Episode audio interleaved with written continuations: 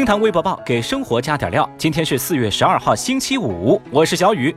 最近我一直在思考一个问题啊，为什么我们在晚上熬夜的时候，胡子会越变越长，越变越粗，但是头发却会越掉越少呢？微博四百九十八万人关注，共青团中央发问视觉中国。世界第一张黑洞照片发布之后呢，就有网友发现，在视觉中国的网站上，这张黑洞照片被标注为版权为视觉中国所有。但是随之而来的是，相关科研人员在公共媒体上表示，这张照片的版权属于全人类。而相关的情况一经曝光，视觉中国又站出来回应说，那个黑洞的照片呢，它这个版权属于另外一个组织啊。我们视觉中国呢是通过合作伙伴获得了它编辑类的使用授权，这个图片的授权哎，并不是独家。你以为这事儿就结束了吗？远远没有啊！就像翟博士事件一样，强大的网友们还发现，啊，什么国旗呀、国徽啊这些照片，在视觉中国的官网上也被标注为版权归他们所有，一时激起千层浪。在十一号的下午，共青团中央官微直接点名艾特视觉中国说，国旗、国徽的版权也是贵公司的喽。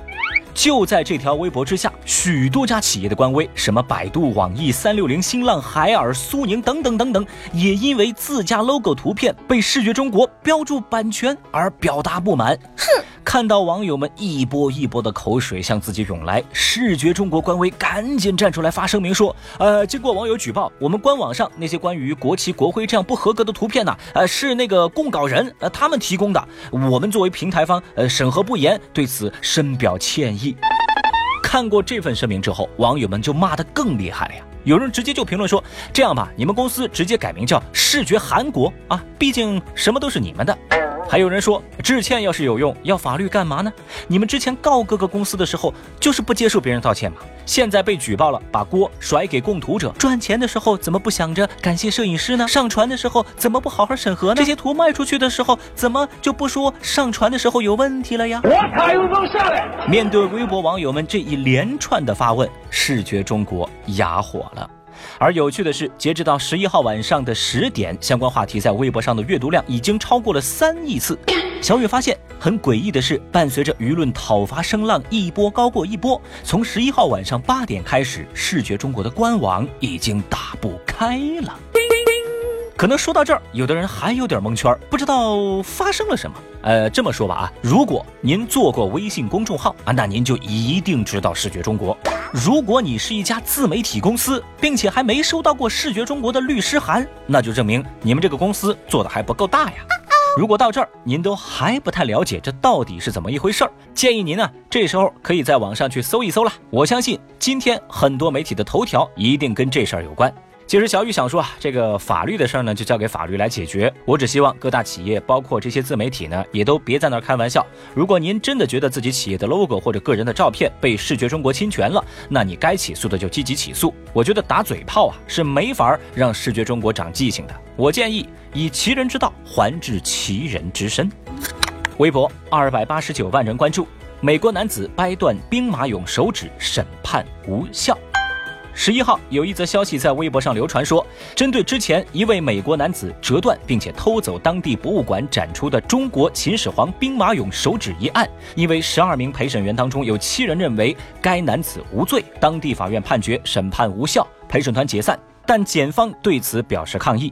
据说这个被折断手指的那个兵马俑啊，是中国数千个兵马俑当中少数被完全复原的兵马俑之一，保价四百五十万美元。听到这个消息呢，微博网友们就全部炸锅了。有人就说：“哎，既然是无罪的话，那我是不是我也可以把自由女神像的火炬给搬了呢？”还有网友愤怒的批评说：“你堂堂一个自称法治国家的发达经济体，法律就这么儿戏吗？啊，别国的文物你能随便损坏？你对历史没有起码的尊重吗？”看到这个消息啊，绝大部分人陷入了非常大的愤怒当中。不过，在这里，小雨要跟所有人泼一个冷水了。根据小雨的详细查阅和了解，微博上对相关事件的报道颇有标题党之嫌。因为相关报道的原文表示，法庭上控辩双方是对定罪的罪名存在争议，陪审团不是认定该男子无罪，而是认为检方对男子蓄意抢劫博物馆的罪名并不恰当。所以啊，各位听众老爷们，请各位擦亮双眼，不要被别人乱带节奏哦。微博一百九十九万人关注，幼儿园老师要求学生拍自家车。日前，深圳南山区一个幼儿园的一名教师要求家长要给孩子拍一张以“我家的车”为主题的照片，要用于装饰班级的主题墙，并且还专门打了个招呼，备注说：“千万不能是玩具车哟。”此举遭到家长的质疑。在十一号，南山区教育局站出来回应说，获悉情况之后，已经立即叫停了，幼儿园和教师都已经向家长致歉。其实不少网友呢跟家长们有一样的担心，他们觉得呀，这种作业其实就是变相的在调查孩子的家境情况，他们担心孩子们会因此产生攀比心理，甚至有微博用户直接感慨说：“哎呦喂，这年头啊，没个好车我都不敢生孩子喽。”其实小雨我并不想过度解读这位老师布置的这份作业。我就觉得，幼儿园你让孩子们拍点花花草草不行吗？啊，这也不需要视觉中国授权吗？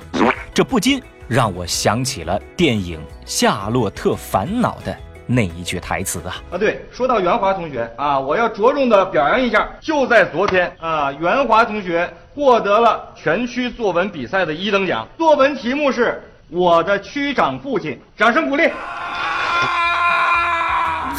微博。七十七万人关注，中国人买法国酒庄后改名。日前有消息说，法国波尔多艺术之源酒庄被中国买家收购之后啊，就把它的名字改为了玉兔庄园。此外呢，还有其他的酒庄被中国人买了之后啊，就把他们的名字改为了什么藏羚羊庄园、金兔庄园、大羚羊庄园。这样的做法在法国引起了极大的争议。有法国人说啊，哦哟，中国人是在文化入侵我们。甚至还有法国著名的作家致信给波尔多的市长抗议说，哎，我很震惊啊，哎，这个市政府居然认可了这些名字，我没见过，也不了解这些东西，我不知道藏羚羊和波尔多酒之间有什么关系，我很惋惜啊，拥有了几个世纪的葡萄酒庄，居然变成了中国民俗的杂烩。消息传到了微博上，网友们则表示，改个名字一点都不稀奇啊！你们那个国外企业麦当劳在中国还叫金拱门呢，我们也没说什么呀。另外呢，还有网友直接指出说，你们不满意是吧？那有钱你们自己再买回去，再改回来不就行喽？哇！哎呀，说实话，小雨就觉得虽然事实有点残酷，但是有钱确实可以为所欲为啊。不知道正在听节目的各位，你们觉得法国朋友们的愤怒之情？有没有道理呢？节目下方评论区来谈谈您的看法喽。本节目由喜马拉雅 FM 独家播出。